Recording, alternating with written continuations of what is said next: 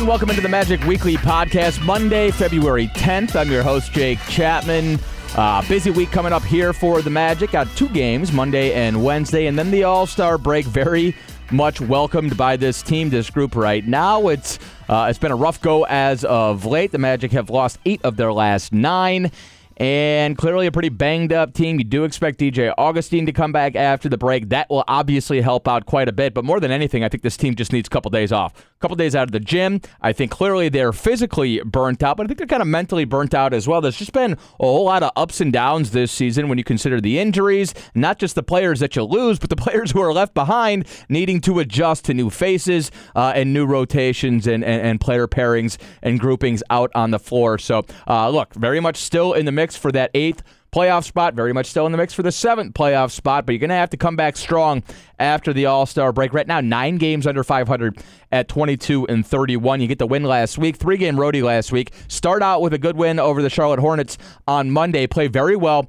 on Wednesday against the Boston Celtics, but you come up short in that game, and then a really tough loss Thursday night against the New York Knicks. Make the trade on Thursday to bring James Ennis in. We expect to see him uh, probably tonight against the Atlanta Hawks. Uh, tough loss against the Milwaukee Bucks on Saturday night at Amway Center. That's a very good team. I think the Magic played pretty well. just weren't able to hold on for that one. So Atlanta tonight, Detroit Wednesday. It'd be outstanding if you could gain a little momentum heading into the All Star break, and then you come back, and it's a mad dash to the finish uh, after the All Star break. But certainly a couple days off going to do everybody a little bit of good. My guest for this week's edition of Magic Weekly is on the home stretch. He began with the Detroit Free Press in 2002. Wednesday night in Orlando will mark his final Pistons game on the beat. He'll be moving on to bigger and better things. I spent a lot of time with him in my four years in Detroit. Great reporter, and I consider him a great friend as well. Vince Ellis joins me today from the Detroit Free Press. Hey, Vince, how are you, man? What's up, Jake? How you doing, man? I'm doing all right. I'm doing all right. A little banged up this time of year, as I'm sure we all are. But uh, you've got um, you've got some brighter things on the horizon, which I want to get to here in just a minute. But I want to. Uh, I, I, want to start with the with, with current events as far as the team goes, um, and sort of pry that out of you uh, mm-hmm. initially. I'm sure um, you're kind of, you kind of got one eye on the future right now. But this Pistons organization, Vince, they finally pulled the trigger last Thursday. They traded Andre Drummond to Cleveland for John Henson, Brandon Knight, and a second round pick. I know a lot of Pistons fans were underwhelmed by the return. Uh, the same Pistons fans who often told you that you never win anything with Andre as your, as your best player. But uh, Vince, your reaction to the deal, and then I guess just where the Pistons are right now as an organization. I'm glad you brought that up. It was funny uh, listening to some Twitter fans or Twitter Pistons fans. They said for two years, Andre's above. He's awful. He sucks. He's bad. He's bad. He's bad. And then when they get a second round pick, couldn't the Pistons have gotten more for a bad player? it was comical actually. Looking at some of the reactions on Twitter, and I still chuckle at it. But that being said, um, as I've reported uh, constantly over the last couple of years, there's very little trade value for Andre, and you know the Pistons have pretty much been thinking about trading him for at least since Ed Stefanski uh, took over. Heck, even Stan, obviously, you know, um, I think he almost had a deal almost in place, but uh, Tom nixed it. So always trading Andre Drummond was always a possibility. He was not going to serve out the entire contract here. Um, but you know, the Atlanta Atlanta stuff popped off, and I guess they, they were down the road there a bit. Um, but um, the Pistons they gave the Hawks permission to talk to Andre and his representatives, and they could not come to an agreement on an extension. Uh, so the Hawks backed out. And sure enough, uh, the Pistons waited about as long as they could, and you know that they may have could have held on to him and maybe seen what happens um, this off season. But the prospect of him picking up that twenty-eight point seven million dollar player option for next year, uh, you know what? They blinked. They said, you know what? Let's just go ahead and move on from this. At least get the cap space. All we're getting is a second round pick. Uh, people called it a ham sandwich or a rusty rim or whatever you want to call it. They didn't get a whole lot return. Um, obviously, Brandon Knight and John Henson were part of that, that deal, but they were just salary filler. So, um, there. So that's where they are. They've moved on for Andre after seven and a half years. Um, you know, uh, Andre, um, there's a lot, lot, a lot of flaws there. Uh, worry about he worries about things he shouldn't worry about. Um, um, the long touches, and when all all he probably should be concerned with his game is rim running, um, playing defense, rebounding, um, and you know get a touch occasionally. But you know he wants to be focal part of offense, so he worries about stuff he shouldn't worry about. Um, he's a stat chaser. Uh, but that being said, he's a good player, and anyone who for the for the negative people who were glad to see that day come or were uh, popping champagne bottles, the Pistons are not better now. But you know, it's a step. Um, it's not a good step or a bad step. Uh, now, what happens with $35 million in cap space? Do they um, do something stupid, or do they do what I think they should do?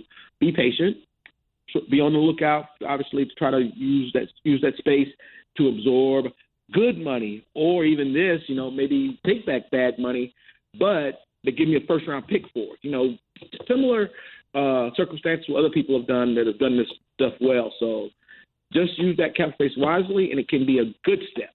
But if they just go back to spending wildly on creatives chasing um, seven or eight seed, it would be a just be another step, and you're running in circles. So uh, we'll see what happens. Yeah, I, I think it's interesting you bring that up because Pistons fans are, and sometimes rightfully so, uh, I guess once bitten, twice shy about having cap space because they have this assumption nobody's going to want to come to Detroit. We're going to have to pay the Detroit tax. If we have $35 million, what does it mean if we're going to overpay for Ben Gordon, Charlie Villanueva, whatever. You pull the guys from the past that didn't work out. But like you said, it doesn't have to be that simple. What it does is it just gives you flexibility. And now, you know, you're just opening up an array of options, whether or not it's a full rebuild, whether or not you are bringing in somebody this summer um, with that cap space. You have options that you wouldn't have had had he opted in, or uh, even more so had you signed him to a to a big extension. It just gives you it gives you some leeway. And as we know in Detroit right now, I mean, the Blake Griffin thing is still a big question, but there are some young pieces that they are going to want to build around moving forward. Luke Kennard's one of those guys. We'll see what happens with Christian Woods. Fee's been playing very well as of late. You want to make sure you have an eye on the future, and the best way to sort of nurture and develop those guys is is to maintain flexibility. Yeah, and you know, and I, I keep having to repeat that on on Twitter. It's not about the fact that Detroit's a freighted destination. I mean, but how many freighted destinations are there in the league? Right. Did you say, Jake? A, a handful. I mean, Five, yeah. Six? Um. So, but there are franchises like Utah and Indiana and Toronto and all these places somehow figured it out to have a put, put a good product on the floor every year without being a freighted destination. The Pistons are trying to become one of those franchises. Um, and I, for the for the naysayers, um, I, again, I understand being skeptical. They haven't done a whole lot to make you uh, uh, uh, confident in their next steps. But you know, that's what the when they got traded for Marcus Morris and Tobias Harris, which were good trades, they were able to absorb those contracts because they had cap space when other teams were trying to move on from those contracts. Yep. Um, recently, just last year, uh, Memphis, they turned cap space into they were able, able to take Andre Iguodala. They, they turned Andre. They were able to take Andre Iguodala's cap Pitt, they will turn that into a first round pick and Justice Winslow, uh, uh, a 23 year old former lottery pick under a nice affordable contract. So that's the kind of stuff you can do when you have cap space, and that's all the Pistons are trying to do. They don't have their eyes on some major free agent, at least what I'm, what I'm told. Matter of fact, I would I would expect because of this upcoming summer where there will not be a lot of free agent activity, the Pistons will probably try to retain some of that cap space. You know, they'll do enough around the edges to fill out a roster. Or uh, you got to spend certain certain certain amount of money. But if I'm the Pistons, I'm trying to have cap space for next trade deadline when folks start jockeying for the summer of 21. Exactly. Um, to free up cap space and stuff. Then you might be able to get someone. Okay, we want we want to get off this contract. Okay, all right, we got to give the first round pick for. Um, so that's the kind of stuff the Pistons want to be in position to do um, so as they as they go through this rebuild. What's it been like covering Dwane Casey, Vince? I mean, I was with you there when Stan was there, and, and obviously covering Stan is a treat for everybody uh, because he's so open and honest with everything. It is a treat for everybody as far as the media goes. But what's Dwane been like? He's fine. Um, I was I was pretty fortunate to be able to um, have two guys like that. No one tops Stan when it comes to media coverage, but Casey's fine. He understands how to tell a story. He understands our needs um, what the job requires. He has no problem fulfilling his his uh, uh, um, um, um, responsibilities there. He's uh, approachable. He's accessible.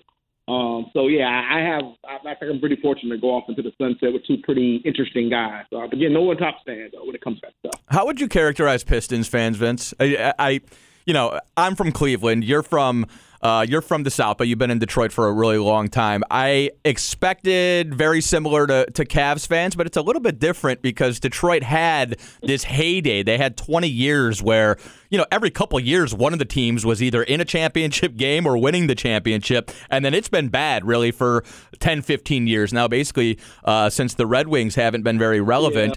Yeah, seven, um, eight years ago. Yeah. yeah, yeah, maybe 10 years now. Um, and, and the Pistons have been, I mean, you're talking about what was once one of of the best three or four franchises in the league, and it's been a long time since they've been at or anywhere near the top of the Eastern Conference. Uh, about a decade as far as that goes as well. What is the how do you characterize the Pistons fan base right now? Because uh, they're a fascinating bunch for sure.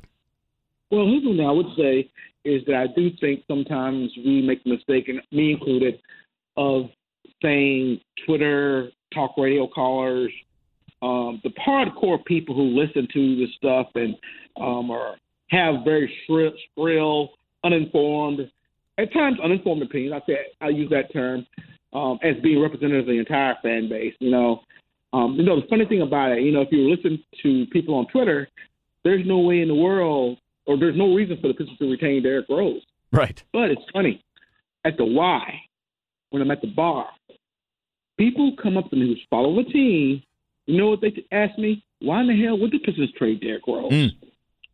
And people, we always underestimate that fan. You know, the fan who follows it, and he could they could see the benefit of having Derrick Rose around. They're not they're not all about assets and the process and just everything you get to sell everything off. Because you know, they those are there are people who still go to Pistons games and they hope the team wins. You know, that's, that's kind of a novel concept that there are people out there like that. But I would argue with you that there are more of them out there than there are the people calling the talk radio and the Twitter. And that's one of the things that franchises have to walk that line between the loud voices that call in the talk radio, or the or the loud sports talk hosts, or the newspaper columnists who call for them to tear everything down. They still have a, have a huge part of their fan base who don't are not engaged or plugged in like that. But you know what? They do pay. They do buy tickets. They still consume the product. They still watch on TV. So that would always make the dance a little bit more complicated than what we are sometimes led to believe. But you know, uh, we when you look at Twitter Twitter's uh, numbers, very small part part of the comp- population. People call it talk radio, very small part of the population. Um, and I do think we make a we make a mistake by they're loud and we see it, but it's not necessarily representative of what everyone thinks. You know, so that's that's one thing I would say about that. Wednesday here in Orlando will be your last game on the beat. What, what was your first game, or when did you start? I started in 0809. In 0809 on the Pistons beat, so over a decade covering them. Would you say that that's one of the biggest sort of transformations as – as we escorted Twitter in and social media in. And I always go back, I think it had a lot to do with video games like Madden, where you now we're not playing as the players anymore, we're playing as the general managers and we're doing franchise mode. I do feel like over the course of my career, I started in 06, over the course of my career, one of the biggest transformations has been exactly what you just said, Vince we're more concerned now with cap space and assets, and we all fancy ourselves amateur general managers. And if you go on NBA Twitter, that's a large part of what we do. There are entire podcasts devoted to, uh, you know, staying under the cap and and and having free cap space and um, and mid level exceptions and all of that stuff. We have gotten away from the actual games, and I think that's what you were talking about as far as the guy at the Y. He knows just as much about basketball as anybody else does. He might just not know, you know, the inner mechanics uh, of the collective bargaining agreement, but those guys deserve voices as well too. Exactly, and I would add another thing to that uh, to the NBA 2K stuff: fantasy about sports. Yes, you make trades. You ain't got to worry about uh, angering a player when you trade him. You ain't got to worry about managing a locker room if you decide to bottom out. That's the because uh, some of that stuff sometimes you forget the human element of this stuff yes. as well. Yes. Um, so yeah, so I so I completely agree. It's made it so people just don't people just don't you know uh, uh, so things have changed in sports you know and again like i said it's not everyone though, and that's one of the, we make that mistake of when we say, "Well, fans want this, fans want this." No, actually, what fans want is a lot more complex and nuanced than what you would hear from on uh, talk radio or uh, Twitter or any other any other n- number of sources out there. How has the player changed uh, over a decade covering the NBA uh, with the Detroit Pistons? How has the NBA player changed? Because the money's changed a bit. I mean, obviously, the big TV deal a couple years ago uh, sort of, you know, catapulted uh, certain guys into different stratospheres that they never would have been in. But you know, I sometimes I feel like we do this this good old days stuff, and I'm like, you know, the professional athlete some of the figures have changed and maybe the fame and perception has changed, but the professional athlete probably hasn't changed that much over the last 20 years or so. How have you seen it change, Vince? Obviously, social media is a big part of that. Yep. Uh, players can bypass traditional mainstream media and kind of get their own message out there to the fans, and that's probably led to a more of a uh, uh, where it's tougher maybe to get closer to players because they don't need you, uh, and also point where the teams have also uh, access has been restricted over that 11 years. The, even the uh, PR staff and stuff, they're not as I guess helpful is not the word I would look for, but they're not maybe as accommodating as they used to be. Uh, so that would say that's probably the main change. So developing relationships with, with players is probably probably difficult. Like over the years, I had relationships with Tracy McGrady. I had a good relationship with Allen Iverson, um, Ben Wallace back in the day. But like on the current team, no. Just by the mere fact that I was around them for seven and a half years, me and Andre had a solid relationship. Um, but you know, my relationships on the current team aren't that, and part of that is you don't around them like you used to be. And also, I'm not a I'm not a kisser by nature. that hurts, hurts me too. yeah, I would think that sometimes would be an issue. No, that's a good point though. I mean, they these guys are and and some guy, you know, you shouldn't we, we shouldn't paint them all with a wide brush. Some of them are not as concerned uh, with their brands as other guys are. They just don't need the traditional forms of media as much. And God, when you and I started, you know, uh, PR staffs didn't even allow bloggers in, and if they didn't now, who would write about the team anymore, right? If you don't have yeah. guys writing blogs in there, I mean, Lord knows, uh, every newspaper's down to one beat writer, if that. Um, you know, the, the, actual writing about it is is probably largely uh, one of the big things that's changed. There's just not that many not that many outlets anymore. Correct. So, uh, like I said, the media landscape has changed. Obviously, you know the the, the mainstream medias are struggling, and that's pretty much all outlets. When you think about newspapers, radio, TV, they're all under stress because the uh, ways of making money when we started are not nowhere near as profitable as they once were. Um, so that's led to a change as well. So, I mean, a lot of things have changed. Uh, the rise of social media, uh, the lessening of mainstream media, uh, uh, teams maybe not being as accessible as they once were, players not being as accessible as they once were. So, a lot, just a, just a whole landscape has changed almost in like 11 and a half years I've been doing this. Who are your favorite players to cover? Who who gave who gave you something that you that you thought I I didn't expect the, that answer to come from that guy because some of these guys, you know, you, you, talk to them and you see them out on the floor, and then once they open their mouths, it, you know, you, it, it's a 180 from what you expected. Who are the most interesting guys over your time? Well, Allen Iverson's still the most fascinating guy I ever covered. Mm. I got him my first year on the beat, uh, 57 games he spent with the Pistons. Um, seeing someone who obviously first ballot Hall of Famer, a huge part of introducing or really letting the NBA embrace hip hop culture. Um, you know, when you when you think about the dress code and all that stuff, you know, the, the league resisted it at first. Uh, to think about that now, that whole because you know they're trying to worry about the white corporate image that they're, they're trying to project yeah. or trying to uh, uh, uh, sell to white uh, corporate corporate America. But you know now the league, you know, you may go see the league now. That hip hop players on a nightly basis. Um, the the what players are wearing, um, like almost like a red carpet uh, uh, feel to it. How games are so that's changed. A lot of that was started by Allen Iverson. So uh, seeing this guy, this iconic NBA figure, come into the come to the Pistons and completely wreck that locker room. um, you know, just because he was delusional about uh, how his game had diminished, and so he didn't want to believe that his game was diminished, and did not want to come off the bench. He was still the guy, and basically how the Pistons traded the ultimate glue guy and Chauncey Billups for Allen Iverson, and you know it's still a trade that the franchise probably had to recover from. So, uh, matter of fact, that's the line of that's the line when everything was sweet.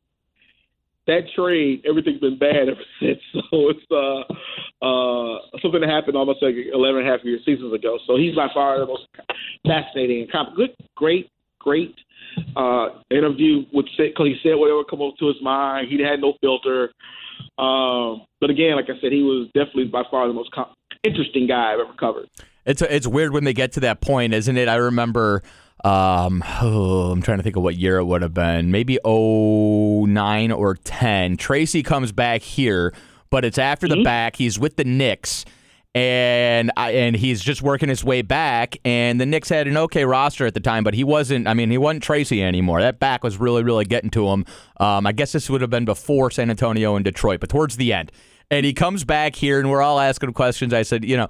You know, with the back, and while you're working back from injury, you know, would you accept a, a six man type role? Would you accept uh, a bench role with this team? And he said, The bench?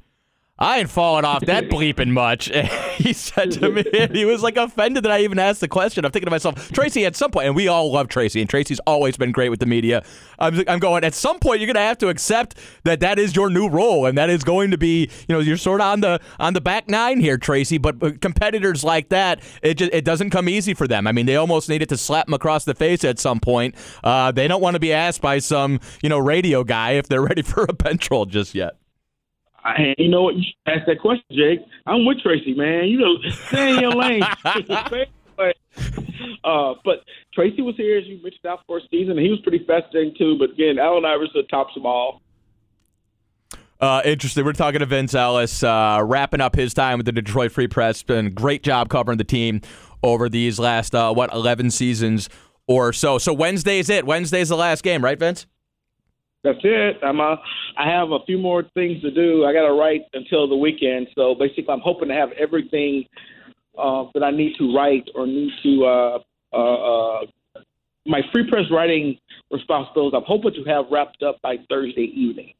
Very nice, very nice. Um, I won't ask you about what's coming next professionally. What's coming next immediately and personally? Like, I, am sure you're going to take some time off. I'm sure you're going to bounce around to some of your favorite restaurants because I know that that's something you enjoy doing. Maybe some time back home in Alabama. Here's the question: Will you watch basketball for a couple weeks, or are you doing the like extraction thing? Like, get me out of here, let me clear my mind, get away from hoops for a little while, and I'll come back for the playoffs. Well, actually, you know, I I plan on starting work um, next month. Okay. It looks promising. Obviously, I can't talk a little whole lot about what it will be. Um, matter of fact, matter of fact, while I'm still doing this, I probably got a good idea to be talking about what I'm doing next. So, uh, but like I said, that looks promising. But that being said, I do plan on taking a couple weeks off, and the cool part is I plan on, or plan on, I'm going to be in Florida after uh, going to obviously cover the. I'll be down there starting um, tomorrow, and then um, obviously I leave for the weekend. I'm gonna I'm gonna try to have a pool day, even though I gather it's gonna be a little cooler on Friday than normal. Um, but I leave Saturday, come back to Detroit, wrap up my uh, final days with the Free Press, and then the following weekend, 21st to the 24th, I'm going down to Bradenton, Florida, to check out some Pirates spring training nice. with my boy, and we're going to drink and party, and I'm going to enjoy being at a sporting event that I not have to cover. Um, so that's kind of my first getaway. And of course, you know, um, I plan to travel in the upcoming year. Um, one of the things about this job, um, you don't have a lot of freedom because you're always worried about something happening that ruin whatever you're doing. So I am looking forward to the next chapter of being away from this. And I've always told this on Twitter. I am a I am the epitome of a casual basketball fan. Um, now that I'm not in it, I seriously doubt I'll be watching a whole lot of basketball. Of course, big nights, uh, playoffs. Um, I'll tune in in NBA finals and stuff like that. But the, the days of needing league pass are over. I'll just leave it at that. Do you think is that the toughest part? Because people look at what you and I do, and they and you know a, a lot of people will, will tell us, you know, point blank, I would love to have your job, and and absolutely, like you and I are both lucky to have done this for as long as we did, um, and are doing it. But I but sometimes I say, you know, you got to flip flip it and think about the other side. Like I was a diehard NBA fan, I still am, and that's why I do it. But at the same time, when you sort of see how the sausage is made, that can change your perspective a little bit. And then I think you hit on it, the idea that this, I mean, this is so 24/7. Even when you're in the off season, you never know when the trade's going down. That's going to draw you right back into work. You always have to be plugged in, and I think that that sense, the sense that you don't get off work at five o'clock and leave it at home, you don't get your two weeks vacation and leave it at home. I think that's something that a lot of people don't necessarily see. And again, I'm not complaining. You know, don't don't cry any tears for us, but it does make it a little bit more difficult than people assume. It is a job. Yeah, it's a good job. It's a interesting job. But at, at the end of the day, would I do this for free? No. Um, right. Because you, know, you, you remember Lauren Caston, the, uh, who works on the score crew? Yeah, sure. For the Pistons. Yeah. Anyway, the other day she she comes in there and she tells me, um, uh, uh, it's I can't remember the context of the conversation, but the line she does, people would kill to sit where James and Rod, uh, other guys who cover the Pistons, where we sit during games.